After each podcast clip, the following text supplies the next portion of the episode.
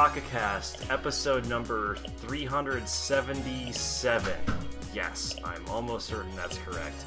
I am your host, Dustin, and with me today is Larry, Uh, season's greetings. Ho, ho, ho. Ben, Yo. and Aaron. Insert All chirping right. crickets. Uh, as always, you can find show notes for BakaCast at www.projecthardy.net or at audioentropy.com. And on this almost Christmas occasion, we bring you two very not Christmas movie, two very not two not like at all related things. Though the movie does begin at Christmas time. um, will because I don't believe Aaron watched the movie, we will start with the show, uh, which is Planet With, episodes one through six. A show that was not about what I thought it was going to be about. Oh, it's with all right. There, there, you know, for like for a single course show, there's a lot in there. there really is like the the plot moves very quickly and that's not a bad thing. Um what's what's wild about planet with so like I, I, all i really knew about planet with is that it was a mecha show of sorts. I knew absolutely nothing else about it.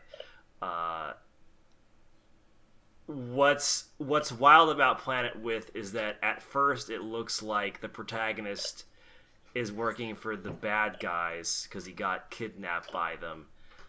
But then it turns out they're the good guys. But then it turns out that no one's really the bad guy. like, although there are antagonists, there are definitely there aren't there aren't really any villains in Planet With, at least not in the first six episodes. I'm sure there will be some sort of turn, uh, especially after this most recent, especially after episode six, which definitely feels like the end of a particular story arc that deals with the paladins slowly having their powers taken away from them. Uh, but the three factions involved in this first half, like you've got the humans who are, you know, just trying to protect the Earth from what they see as alien invaders, and they're not like totally inaccurate about that. Um, you have the Sealing faction who are who have their hearts in the right place, but are incredibly patronizing. Uh, and then you've got the pacifist faction who like you're more sympathetic to their motives, but also why are they so secretive? Like Well, most most peaceful organizations want to be in the shadows, and uh, I've never seen a pacifist organization swing a right hook like this pacifist organization does. yeah yeah but but also like they kind of they kind of just kidnap this kid and don't tell him anything really about what's going on until he's already deep in Uh, what's happening well, Well, he's So, the like- he's the survivor of the planet that was destroyed by the Sealing faction. yeah No, he's they- a f- they- survivor of okay. Sirius was it yeah, he's Yeah. the survivor of Sirius. Now, this, this, okay, the thing was, the Sir- Sirius was destroyed by the dragon. Yeah, yeah Um, and the sealing and there there's some there's some like hints at what the dragon like what the dragon is because uh, we see over the co- we see over the course of these episodes we see like uh, I mean we basically see uh, you know pe- humans with psychic powers basically turning into dragons when they lose control of their powers.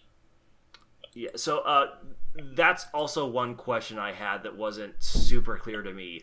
Like, are can the can the humans who have the that dragon salt or whatever it is, um, can they use that because they are psychic, or does that dragon salt cause them to be psychic? Uh, you'll find out in the second half of the show. Okay, that's intentionally vague. Got it. Um, I just wasn't sure if I had missed something. Uh, no, they yeah the, the nature of the nature of the the nature of the the, the nature of the like uh the crystal the salts? crystal crystal vials uh will become Yeah. clear. Yeah, exactly. The dragon bath salts.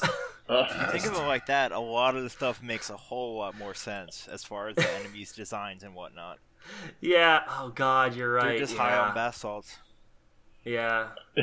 it because yeah, that's the thing is that that's that's what's especially Yo, wild the about upside down babies are. That's not okay. yeah yeah what's wild about this show is like like imagery just all the imagery is just insane. yeah. Hey, sealing faction. What's wrong with you? Yeah. Well, you Uh, know they're they're standing they're standing there I didn't top. meant to talk to Siri. I said sealing faction. God damn it, phone. Uh, You turned that off. the uh, well, actually, what uh, what the what the pacifist faction reminds me of is uh, celestial being from Gundam Double O. Yeah, yeah, they do. Um, Only not nearly as kill everyone. yeah, that's yeah, yeah. The difference between the pacifist faction and the uh, and celestial being is celestial being like are, were just straight up terrorists. like Well, they yeah, had they had noble motivations, but yeah, they killed a lot of dudes. Um, which at the you know it's just like you know they held they took accountability for. It's not like they were pretending that they were, you know, not murderers. Um, but yeah, I I just really like how all the factions sort of play off each other, and like none of them are just you know straight up villains. Um, You will notice that a lot as you go through. Uh, what uh, and what the, the the, show is written by Satoshi Mizukami, Yes, uh, who is the author of uh, Lucifer and the Biscuit Hammer and Spirit Circle. Ah, that's the, that's the thing he was known for. Yeah, Lucifer. I still haven't read Lucifer and the Biscuit Hammer, even though Also, I've heard yeah. so many good things about it. also It's very Sengoku Yoko. That was another one. That was another one he did. Yeah, Uh, I don't.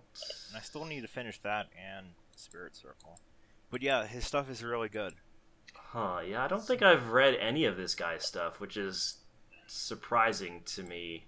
So uh, Though I guess it was mostly manga, so it's not that surprising. Yeah, no, he's So- uh, yeah, So- I mean, yeah, he's a he's a manga he's a yeah he's a manga author who's uh, and none of whose manga had been adapted to anime. Uh, Until now. Before Planet With, yeah. and well, the thing was, Planet With is an original that he just Oh right, yeah, it's not a just manga. wrote. It just yeah. Well, it, it the manga started ever so slightly before the anime did. yeah. the- I'm actually kind of sur- well. Actually, isn't Lucifer and the Biscuit Hammer going to be adapted? I thought we saw that as like an upcoming thing. 'Cause that uh, seems like it'd be an obvious thing to adapt. I don't I don't think so. I'm 90% sure that it's going to depend on how Planet With does. Huh? And- Because Lucifer and the Biscuit Hammer would be way more complicated to do Oh yeah. Planet With. Hmm. Uh, well, well, mainly because uh, fully adapting Lucifer and the Biscuit Hammer would take uh, at least twenty four episodes. Hmm. Okay. Uh, you know, and yeah, and the thing is, uh, from what I heard, the sales for Planet With were not very good. Uh, because, and it's not too Ah. surprising because this show is weird. Yeah, but it's so good though. yeah. like it also seems like it's weird in a way that like there are some anime that are weird in a particular way that does make them a little off-putting um, and not easy to get into but i feel like planet with is weird in a way that is fairly common among weird anime. Like it's got a giant like sensei is a giant cat who can talk but only the maid can inter- magical girl maid can interpret for him. And you've also he's like the other faction leader is a, a giant talking dog who also has a hot magic secretary. It's like yeah that's weird but it's not weird in it's not really all that out of left field when it comes to this sort of genre. Yeah, Well, it- yeah, like it's it's the kind of weird that anime otaku are like extremely used to already. it's surface So- it's surface level weird, but it but it doesn't make the an it doesn't make the story inaccessible because yeah, exactly. because the story is Um, not too hard to follow. yeah, You- which which makes me feel like there's got to be another explanation. Just got, there's got to be some other explanation for why it's not doing as well as we might like it to, other than just it's weird. Like I, I don't. I wouldn't argue that that's probably not part of it. Well, But part of it is it, it- got dumped out in a season where there was a lot of popular shows, and you know you can only spread spread the band uh, fan base so thin, and then it's Mm. But yeah, like it's it's certainly a weird show, but it's really only on the surface that it is a weird show. Like the rest of it is like uh, it's both very straightforward but also nuanced, if that makes any sense. Like it's not hard to follow at all. right. Um, it's it's mostly just the visuals that are kind of trippy. Um, but yeah, like it, it's it's not hard to follow at all. Like the, all the characters have like pretty straightforward, you know, and, and easily understood motivations. It's it's it's not like complex storytelling, but it's like very competent and okay. That sounds da- like damning with faint praise. What I mean is it's it, it's it's very well it's a very well written like The story flows. The story Like- flows nicely. That's the thing. yeah it's a it's a very well written straightforward story about that is so far about three factions that want the same goal but are just taken wildly different ways of going about it because like ultimately all three of them do want humanity to, to succeed and to prosper but they have different ways of thinking which way is right and well the the sealing faction wants to stymie humanity so they don't go to space and start wars. Yeah. Well, well, and also like, yeah. Also, one of the things I liked is that uh, during the conversation that we see, like the flashback that we see, or I think it was a flashback. No, no, I don't think it was. It was uh, uh, it was that one dream sequence that's not a dream sequence where uh, the main character was seeing the dog talk with the cat. Was that a flashback or was that happening in real time? Uh, I think That- that was happening in real time because the cat was Okay, injured. that's what I. Okay, yeah, that's what tipped me off to it. Yeah, it was in real time. But yeah, I really like that conversation because they they mention Sirius and like we get the we get the implication that the reason why Sirius got destroyed was because of they the people there had that power and it got out of hand. Yeah. And so the sealing faction saw that happen and went like we can't risk that happening again to a species with potential. Um and so like you get why they're so hard line even if you don't necessarily like agree with them um because they don't want to see another planet get totally destroyed. and they feel like even like even waiting long enough to see if the humans will change is a risk too great to take.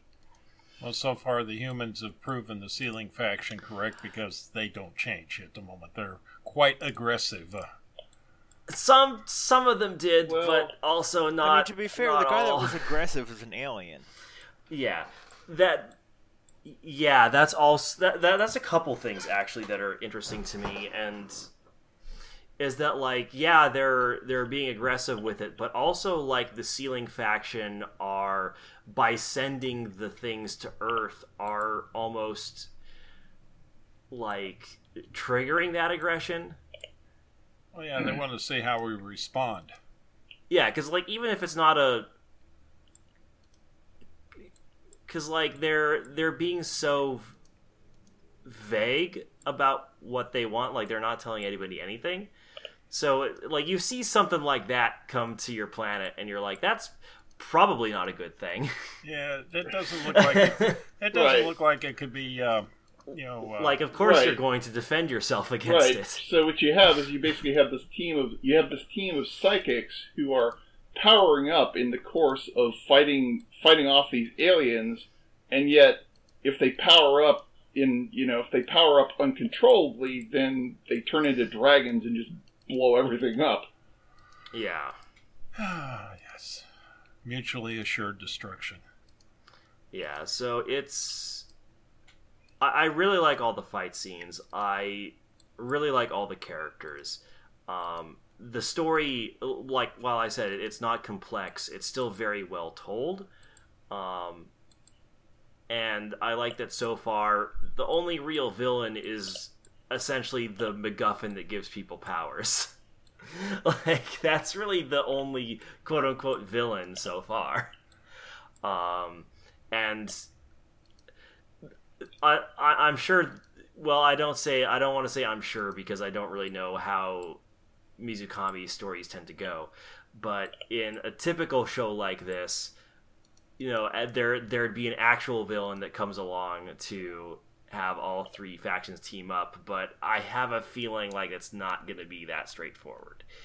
Um, Well, I'm trying to figure out how much is left of the one faction because with their leader dead and all their salts turned in, I think they're. Uh, Well, I mean, there's use- nothing to say that they can't give the salts back in time of yeah, horrible tragedy. Yeah, yeah. Like all all the pacifist faction did was just like s- take them. Like they're they're still there They yeah. Well, because he doesn't he doesn't want to have another dragon running around loose. in, in inside the cat spaceship. I would assume.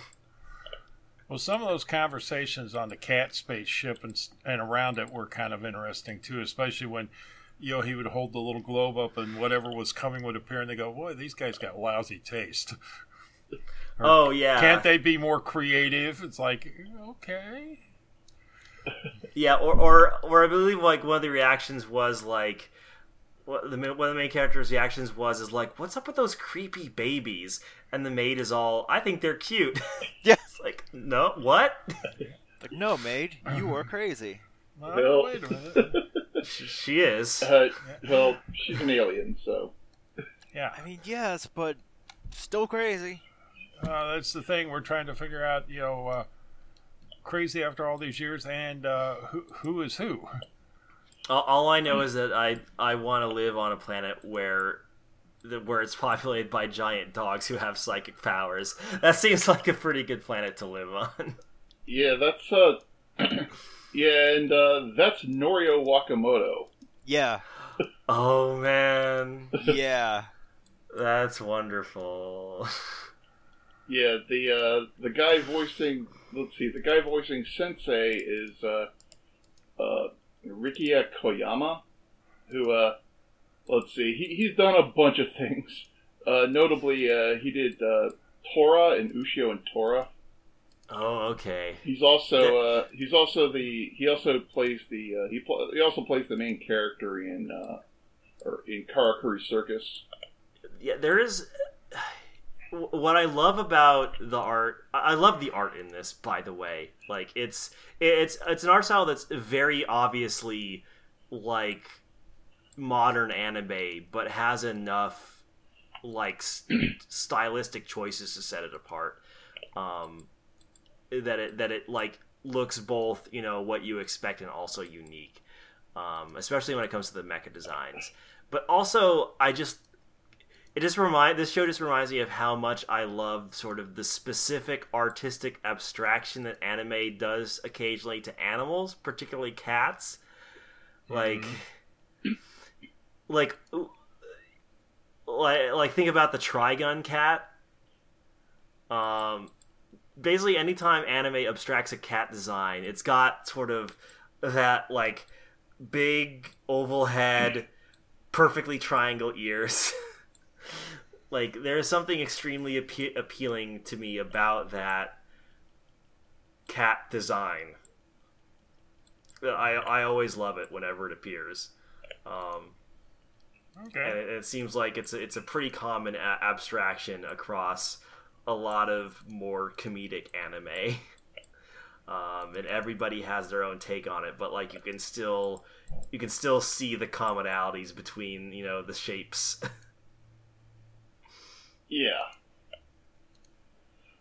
also, also apparently the the sensei loves anime figurines. So those two figurines are uh, for, of characters from Lucifer and the Biscuit Hammer. Oh, okay. All right. Uh, okay. That, Sure. Yeah, that's a neat little. That's a neat little in joke. Also, but he's just ashamed enough that he does try to hide the fact that he's trying to peek up the figurine skirts. Oh yeah, yeah. Oh yeah. So what's what's interesting to me about that is the lore implications. That this cat knows enough about Earth that he is familiar with the concept of the anime panty shot. Mm-hmm. And that he is also he is also aware that it is something that most people are ashamed to like. How how much do, how, how much does this cat know about Earth culture? Mm. Is this cat an Earth weeaboo? Yeah, it's a possibility. Is is that why this cat is part of the pacifist faction and wants to preserve Earth? Is so that this cat can keep can have humanity keep creating anime for it? Yeah, because you'd think that uh, you'd think that once once humanity was sealed, then uh, anime culture would take a big nosedive. yeah, well, I, I mean, love like that to be the final all reveal, culture. That the cat was just doing it for the anime. Yeah, the cat just wants to protect his anime, Sure. specifically specifically his anime girlfriends. Again, sure, why not? Uh, Planet With is a good show so far. Yep. Yeah. Uh, anyway, let's talk about let's talk about the sad show. Uh, well, the it sad wasn't. movie. It wasn't not. It was not all that sad. Well, Uh, I got something for. Uh, Yeah, sure. Go ahead. It Still broke my heart. Uh, gotta it because I forgot. Okay. Uh, this one.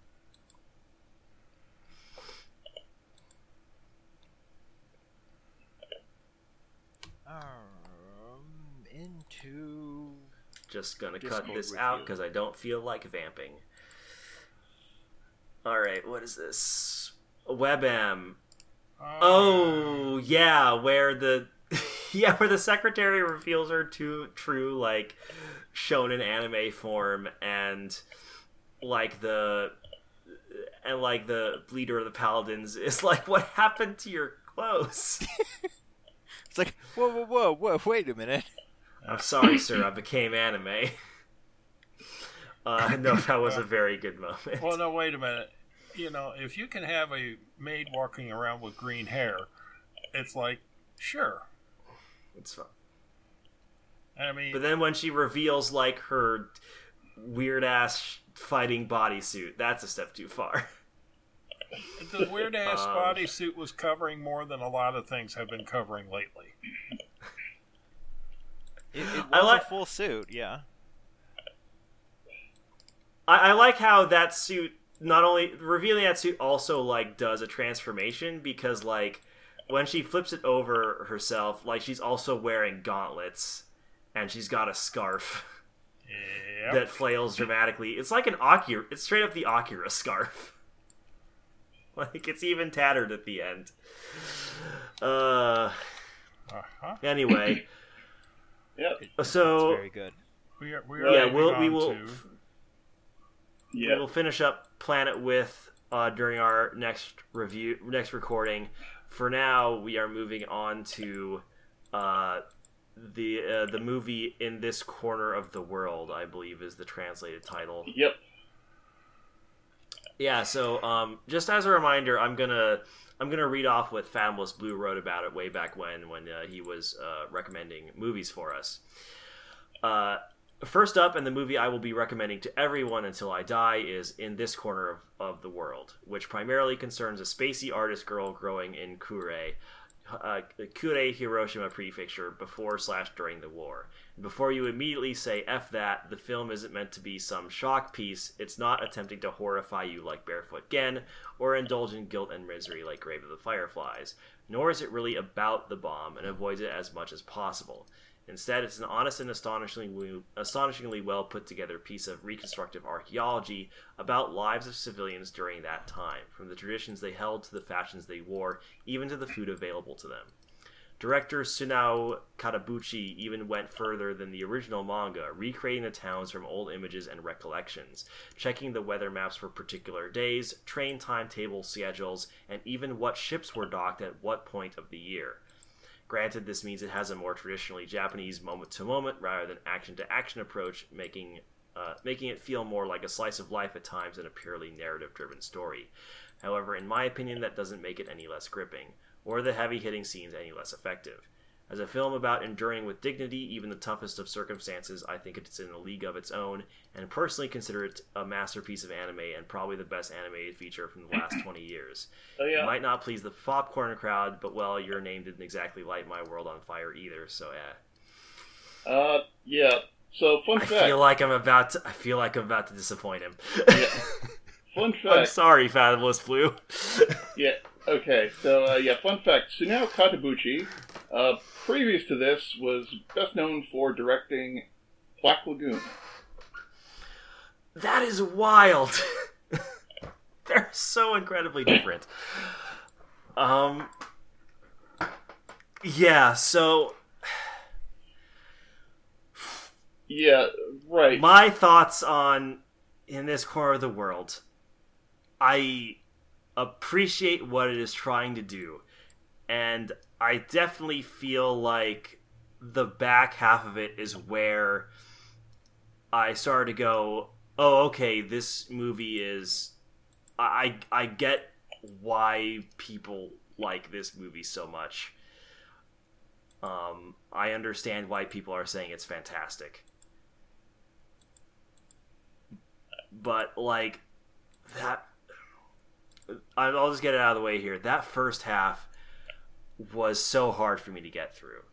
And like I I get what it's trying to do in that first half where before it gets to the before it like slowly starts tearing that town apart it wants to build it up in your mind and have you just live in it for a while just as it normally is so once everything falls apart it it makes the difference that much more jarring but it was it was maybe i'm just too much of a popcorn crowd person and maybe i'll just take that title yeah. It, it goes. It goes slow. but oh my gosh it's so plotting um and like it, it's not even that there aren't beats in that first half that i do like because there are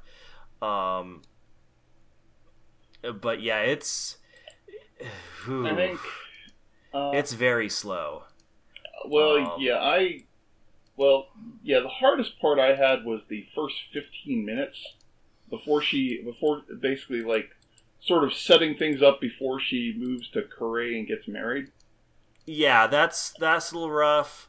That there's was- also That was that was where I was like, okay, what's the point of this? yeah there it, in sort of in line with that what's the point of this? There's also the subplot with her and like the the guy she knew from her own town who she had actually wanted to marry and she just didn't realize it. Well not that she didn't realize it but like she was sort of suppressing those feelings at the time and just doing what people told her. But like and that comes up again later on um where she yells at him for being for waiting so long to actually be honest with his feelings.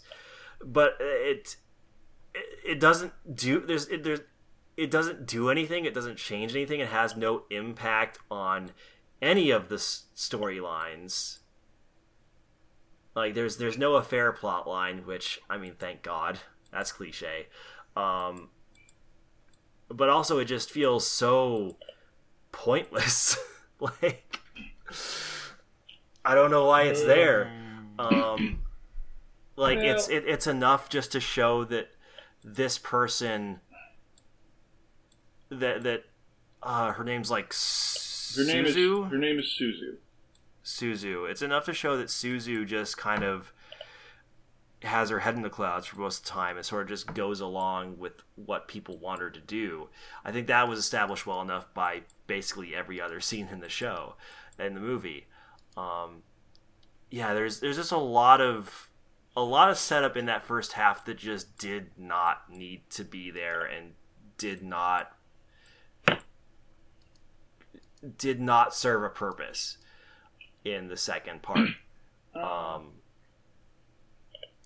Well, I after for me, after the first fifteen minutes, I fell into the I, I, I was able to get into the rhythm of the movie, and uh, you know, so even like the rest of the first half, eh, basically the parts covering 1944, uh, you know, I was I was able to get into that, and uh, see, what's interesting to me is like, and my recollection is hazy again because like the whole first half kind of blurs together for me, but um, there is a part in like that uh, that sort of second half hour um, before it transitions into the sort of war period where like it, it's just showing her making dinner and like going step by step through the recipe of like making that rice and making Um, various Which dishes is something an airhead do. and it's like why are we doing this um Well, okay, that's actually showing. That's actually showing. Uh, well, the whole the point of that is that's actually showing uh, an some an effect of the war even at this point because like there like there's this whole. I mean, there's this whole through line of like, at least in you know until the bombs start falling. oh, are you talking about the rationing Yeah, the rationing where like they're trying where like they they you know each like at each Did month cut out the again? ration keeps getting smaller and smaller, so they have to keep on you know basically finding ways to feed themselves uh, and stretch okay the limited amount yeah of food so they have. all right you're talking about the rationing i i thought the thing I, uh, was the scene i was thinking of the one that was also about rationing or am i just confusing it with a different scene or Well- maybe it was that scene like Uh, well, uh, well, there was one. There was one scene where uh, there was one scene where Suzu tries to basically, you know, because uh, because she only has like a limited amount of rice, so she tries to stretch it out by using this like uh, old recipe, old recipe that uh, supposedly some like uh, Sengoku era general came up with, um, and uh, and you know and it turns out the it turns out it doesn't work very well. It, that is like the rice that they the rice that they made with this recipe tasted awful. Okay, yeah, I'm not sure if that's the one I'm. Are there? o- Is there only just the one cooking scene? Because I thought there was like another No, one earlier. Than No, there's that a whole did- bunch of there's there's actually a whole bunch of different cooking scenes. Uh, like you know because it because it, uh, it also has other scenes where she's like uh, where she's Yeah, gathering where she's gathering herbs where she's gathering herbs to basically you know spice up you know spice up spice up the food which Yeah, because I because I remember liking that the ending of that. Okay, maybe this is the. Okay, no, that is the rice cooking scene that I was thinking of. I just remember like that was a long time for a setup to that ending. Yeah, it starts with daikon. Yeah, it's like 38. Yeah, it goes on for like like 3 minutes. Well, probably the amount of time required to prepare and cook said rice. yeah, I mean there's it, it's weird cuz like I I can see the justifications for every scene this in this movie, but also like I don't really. F- I feel like there were only very specific scenes in that first half that that really made the second half hit as hard as it did. Um, and obviously, this is going to be personal preference, and I'm sure that Flamulous Blue, if he's listening to this, is yelling at me right, right now for being an unsophisticated charlatan. But I was so goddamn bored. um, I, I, I guess for the th- for the scenes I did like, I like that watermelon scene near the beginning. There were actually more scenes near the beginning that I, that I did like. Um, um, and I sort of like the scenes of her sort of getting to know the her new family for the first time and just dealing with that new situation. Um, I also like the sugar scene as well, where like she screws up with the sugar. They have to, she has to go get something else and like gets lost. Um, and ends up in a part Man. of town that she shouldn't have been in. yeah, Right. Well, also, I, yeah, I'm, I'm more like when her sister-in-law goes to get a thing of water, and she's like, "Yeah, it's making it. That the water even tastes sweet," and she just couldn't tell her what had happened. It's like, no, you don't need to know it. Just keep drinking the water. You're well, fine. well, that was that. Uh, you're actually conflating two different things. So there's one scene where she goes to the where she has to go to the black market, where she has Yeah. to go to the black market section of town in order to get sugar, uh, because the her rat because uh, sugar's rationed, um, and yeah, they cut off they cut off her sugar ration. Uh, but then uh, you know, and so she gets the sugar, gets it gets lost, gets lost for a while, and you know has a hard time getting directions back home. Uh, and then, but then uh, there was another scene where uh, where she uh, where uh, ants start getting into the sugar. Yeah, where, where ants start getting into the sugar, and she uh, and she like okay, so then she comes up with the bright idea to try and like uh, put the float it in a bucket of float it in a bucket of water. float, yeah, float the sugar in the bucket of water so the ant can't get to it. But then, of course, the sugar gets lost in the water, and so you have a whole bucket of sweet water. I could have sworn she which went is av- honestly the best kind of water. Yes. Yeah, there's Yeah. a place in Texas that's proud of that name. Yeah, So, uh, yeah, but yeah, the the thing about her winding up in the wrong neighborhood, I thought they handled that quite well. They could, they could have really uh, accentuated that, but they didn't. yeah. Also, an amusing bit where she uh, uh, also also there was that amu- there was that bit where she like you know where she's like sketching pictures of the ships in the harbor, and uh, she gets in trouble with the military police because they think oh yeah, the, I she the military police sh- think she's a spy. she I really like that scene. did, did, in seriousness, she could have gotten shot for that in real life. Yeah. I mean, on the spot. there that that is one thing about this movie is that Suzu is so dumb like throughout the entire thing. Like up until like maybe the very final like half hour and it's it gets a little absurd. Um but yeah, that that is one thing I noticed is like man um the the last the last hour of this movie is is sort of what ended up like because I was prepared to give this movie a three, um, and that last that last hour is what brought it up quite a bit in my estimation. Um, just because the scenes of just the way that the village is slowly sort of torn apart and the people are exhausted.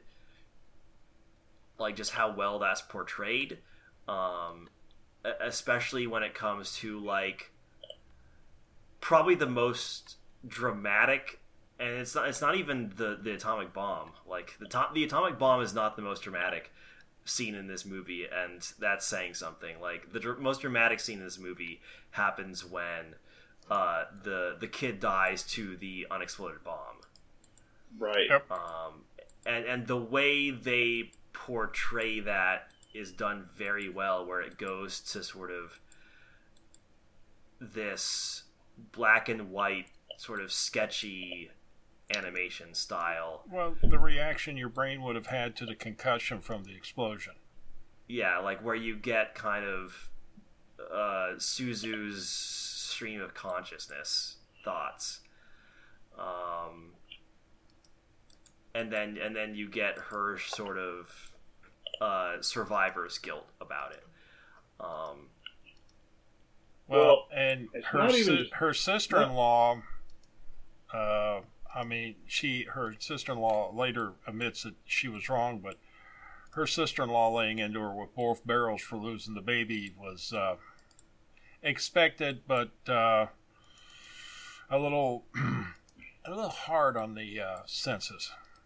But what got me was Suzu losing her hand. Well, and that's the hand that that the uh, baby was attached to, hanging on to. yeah, So that that that tells you one how close Suzu came to dying, and two how violent the explosion was. That it everything from her hand out vanished.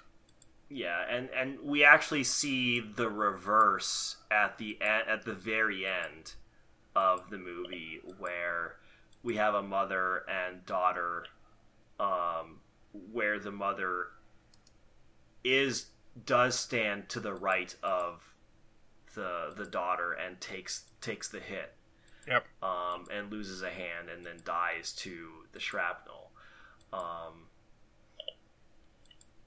and we sort of see it- it's it's sort of a callback both to that scene uh, to the, to the previous bomb explosion scene and also a callback to the very beginning of the show with the sort of with the girl who comes to eat the melon who we event who we eventually see like in when uh Suzu winds up in the city um but uh they end up taking in that little girl Yep. um Right. so you have so you so you have multiple things sort of uh, mirroring each other And again, in that final fifteen minutes or so. since she went through everything the little girl had gone through, uh, getting her home and finding her covered with lice was no big surprise either.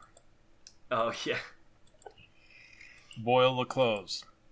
Used to be burn the clothes, but you can boil the clothes and kill rice, lice. Uh huh. Yeah. And Yeah, for those of you who have not had small children who accidentally bring them home, they're a joy to deal with.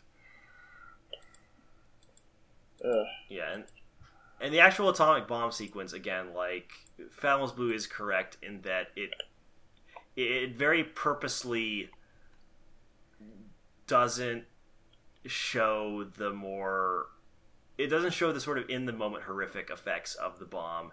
What it does is it tries to show the knock on effects of not just the atomic bomb, but the bombings just in general. Uh, because, like, as.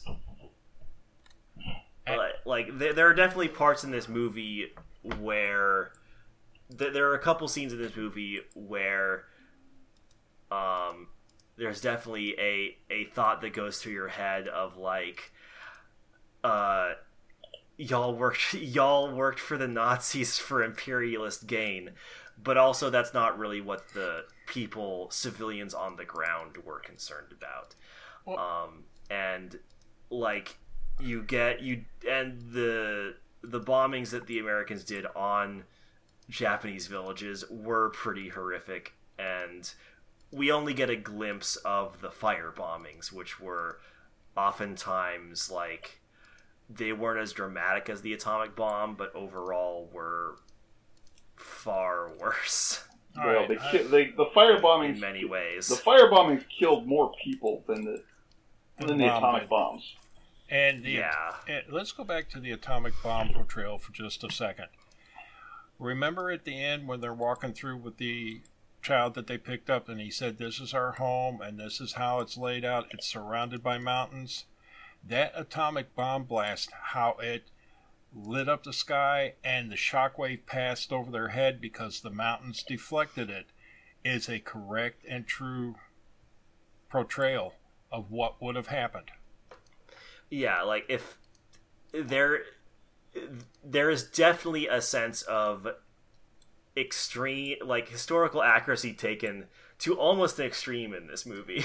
like Well, um it feels it feels extremely extremely accurate though obviously I have zero way of actually judging that myself because I have not studied you know this period in Japanese history with hardly any depth at all. But it it abs it like when Fabulous Blue talks about him doing historical archaeology, it absolutely feels like that 100% throughout this whole film. oh, Yeah, but yeah, my my dad, he's like, he he's like when it cut. Yeah, he he he's really like nuts about uh, like you know going researching like all the ins and outs of the atomic bomb. yeah, there was a lot of those outs. Yeah, so he might get he. If I could get him to watch an anime, he might. Eh, he might get something out of it. You might Although- look at you Maybe, and go, yeah. hmm, "This is interesting." Do you watch stuff like this often? Uh, Uh, believe it or not, that that yeah, would I- be a typical reaction. I, think the I think the one establishing shot that got me most and like really made me go, "Oh yeah, this is this is like like they did research on this." Was um it was after the not the atomic bombing, but like the one dramatic bombing earlier where she's going outside the town, I believe. Um and she sees just everything is completely flat. Yep.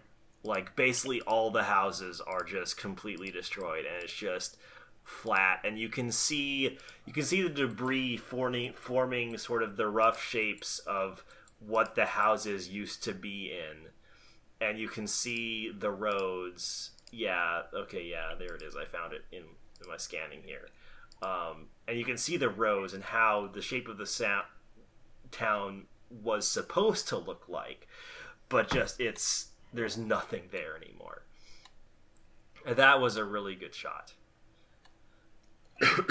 And again, there that during the Second World War, there was a lot of bombing that ended up like that. Um, Curtis's LeMay's uh, bomb 'em with fire. Um, I, I have mixed opinions and mixed feelings on that. Course, then again, I have mixed opinions and mixed feelings on use of atomic weapons.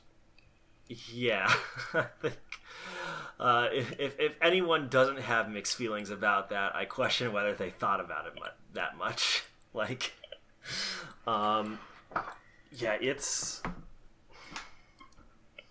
Uh, scary is a good word. Scary is a good word to use for uh, if we're going to talk about atomic weapons. Scary is a very good word. Man. Right. This movie is very good, but also it was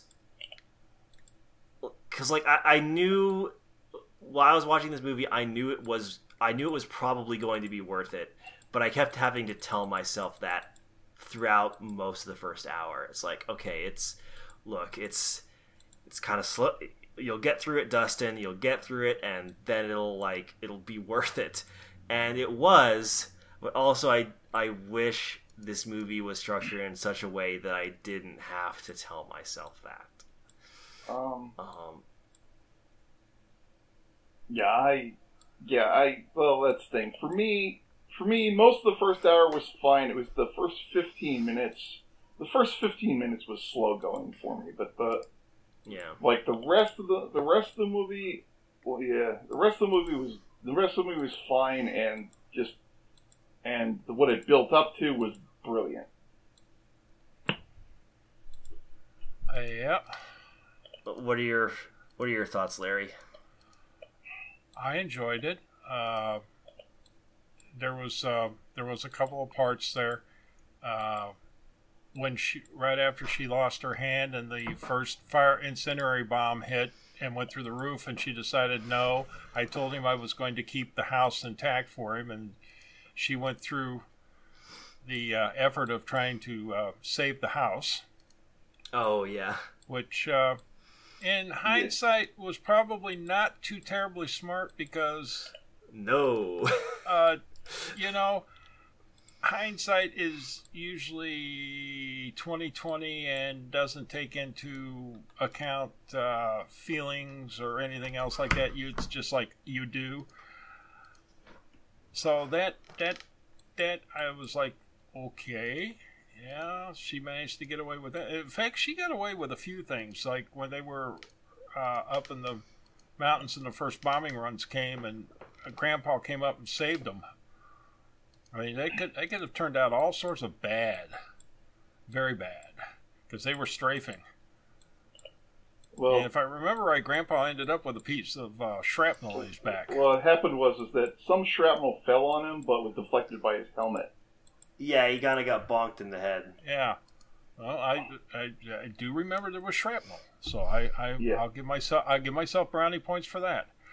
Yeah. But yeah, so that's the thing is that if the shrapnel hadn't fallen on his helmet and it had fallen on them with no helmets, uh, yeah, that would have been bad. Yeah. And that's that, you know, people say collateral damage, collateral damage, that is a perfect example of collateral damage. Because Yeah. all the action was going on in the harbor, which looked to be f- five to ten miles from where the house was up on the hill, but collateral damage. Well, Yeah, and I think I think one of the points of this movie is collateral damage is such an easy term to say, um, and one of the points is to give a face to what colla- what collateral damage looks like. Exactly. Like this, this is collateral damage. This is I- what that phrase stands in for. Right. Is what is this is supposed to be a euphemism for? yeah, because this is yeah, this is something you you don't see you don't see in a lot of war movies. And think this is a war movie, but it's sort of uh, but from a different perspective because it's because a lot most war movies are from the perspective of the soldiers fighting in the wars, but this is from the perspective of the civilians, the civilians who are just well, who are getting hit, who are yeah, who are getting hit by you know the soldiers fighting the wars, you know. Yeah.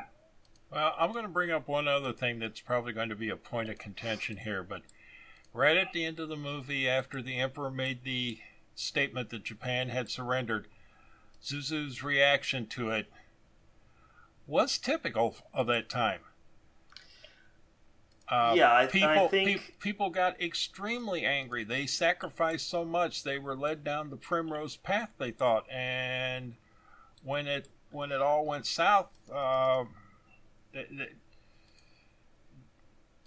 Right. in Yeah, fact, in fact, for the long for the longest time, there was there was factions in Japan that did not believe the war was over and did not believe that they had lost. Yeah, and like I and that is partly why I why I don't really have any issues with how this doesn't like really address sort of the full context of the war because it's not really supposed to. It's supposed to address the civilian context. And I don't really feel like it paints the military itself in a particularly good light. Um, as like even beginning as early as like her first interaction with the MPs, um, but then also like with uh, like with other inter- interactions and sort of ending with the uh, the emperor making his declaration. And like because because most of those civilians like uh, actually i probably shouldn't speak on it too much because again i don't know the i don't have enough historical context i feel to speak well enough of it. But um like there was definitely an imperialist component to why japan joined the war uh and like sort of e- even even ignoring the fact that they were siding with Nazis, like they were also siding for the reasons of imperialism and expanding their global control. And you Well, have to real And imperialism, just in general, sucks when anybody does it. Um, but also, that is primarily like a thing that the government and the military did. That's not necessarily like, especially like in in this corner of the world that the uh, anime focuses on. That is not the concern of the Right. civilians. Yeah, they're just they're just doing what they've been told, but you know, just remember, like Germany that did it through annexation, the Japanese had been acquiring land for quite a few years before Pearl Harbor.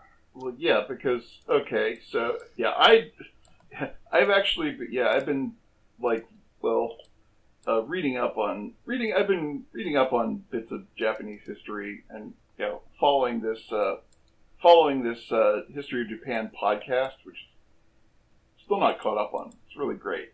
Um, yeah, right. So the thing was is that uh, yeah, like yeah, they started. Japan started throwing their weight around in uh, Manchuria starting in 1931, and they had actually been at war in China since 1937. Uh, you know, yeah. So, yeah, they, yeah, they were like, you know, massively, massively at war, like for four years before Pearl Harbor. And the Yeah. whole point, the whole point of them, the whole point of them attacking Pearl Harbor was to basically keep was to keep the U.S. from uh, interfering with them trying to conquer China. Well, and they moved their expansion out because some of the raw materials they needed, they they were they Oh, right. hit yeah. a bottle they hit a bottleneck on the Chinese mainland and turned around and started heading out towards the Philippines and Manila and uh, the Solomons and everything else out in there to get the raw resources. well, that and, they and, need. and and particularly Indonesia, which had Right. which uh, had uh, big oil deposits. Right. So Okay, I mean, I I don't think I- we need no, to we go don't need to go any further than that, of no. the war. Right, But- but, The- yeah, but yeah, it's it it's the reason that Italy, Japan, and Germany got together is they were all kind of thinking along the same boat, and we'll just end there with that. yeah. Anyway, so yeah, I I give this movie a four. I'm gonna give it a five. I'm Yeah, gonna I- gi- I, I'm going to give it a five. Also, it uh, it it touched a few nerves, um, and since I had just watched it quite recently, uh, it's still relatively fresh in my mind, uh, and I can I can understand, and it, especially the the uh, conditions that the uh, those away from the large cities were in. That was basically that was Japan at that time. yeah. Sorry, Fathomless Blue. I kind of like your name more. Uh, hey, Phantomless Blue, I say that specifically to troll you. Phantomless Blue, just Um, keep just keep those cards and letters coming in, and uh, every, every time you come across a good idea, we'll we'll manage to watch it. Maybe. There. Yeah. We you are like we that? are we are definitely going to watch uh, Night is Short Walk On Girl though next for a, a little change of pace. Oh, we So decided be that the- over. that- Yes, I I have made a decision to do oh, uh, Night is Short Walk On Girl. Um, un- unless there's any disagreement. No, that's fine. I that was gonna be in my queue at some point, Okay. so I might was- as well get I- to it. Might, as well- as well get to it I, I was just push. I was just pushing for Anthem of the Heart, but that's okay. We can do that next. Yeah. Um, so yeah, we'll do Night of Short Walk On Girl next, and finish up the last six episodes of Planet With as well. Uh, so look forward to that, I suppose. Um, also, I uh, one cool thing I'm, I'm sure probably most people who listen to this podcast know by now, but just in case you don't, um, Weekly Shonen Jump, uh, the English version now has a um, uh, online subscription service uh, where you get a bunch of their catalog, um, not all of it, but you get a, uh, you get a lot of their catalog uh, for two bucks a month, which is super cheap for a subscription service. Such of a deal. Uh, yeah, so even if even if you only find like two manga you care about, like that's that's not a bad deal. I've I've actually been subscribed. I've been subscribed to this thing for years. Uh, to the well, to the old, uh, you know, Shonen, you know, you know, to Shonen Jump, and uh, yeah, evidently that's going to carry forward. Actually, they and the thing is, if you're already subscribed, actually they extend your subscription for another three months beyond oh, that's pretty good. beyond the end date. So uh, I'm actually my subscription is should be good for all through next year. Yeah, so there's. I'm, I'm probably going to subscribe soon and uh, start reading uh, some things, uh, So uh, such as like, because I want to check out. I- I've heard some interesting things about Doctor Stone, uh, as well as uh, Promise Neverland. There's some few a few Oh. other things here that look neat. Those those series are great. They're just Yeah. they're awesome. uh, Also, I also I can't not read the uh, Dragon Ball side story called "That Time I Got Reincarnated as Yamcha." I've gotta read that. Uh, Yeah, that now that even for me that that that piques a little curiosity. Yes. the The premise of it is that it's an isekai where the guy gets a, a guy who is a huge Dragon Ball nerd gets reincarnated as Yamcha and uses his basically his knowledge of all the Dragon Ball arcs to be way better than Yamcha was in the actual series, which is a fantastic premise. Okay. I actually I've really got to give that a try because that sounds amazing. Oh Well, yeah, while you guys are reading and ignoring me most of the time, I will be doing whatever I do. But yeah, so I'm, I'm gonna uh, subscribe to that and uh, give that a shot. Probably talk about it uh, during the next recording if uh, there's anything that I ended up liking there. So, uh, yeah, you'll f- you'll finally get manga stuff from me. I Uh. thought I felt the ground moving. yeah, It's a and new, it's uh, a new it's a new era. and you can read ahead in My Hero Academia. yeah, and also get My Hero Academia Vigilantes. Yeah, Uh, anyway, so that'll be it for this ep- episode of BakaCast. Uh, you can leave us comments or questions at www.projectharuhi.net or uh, or audioentropy.com or um, uh, at projectharuhi.net is the email. Or you can follow me on Twitter at Stills the GM. and you can follow me on Twitter at DeathSlinky. Not that I've been tweeting that much. And if you want me, you know where the website is. You can figure it out from there.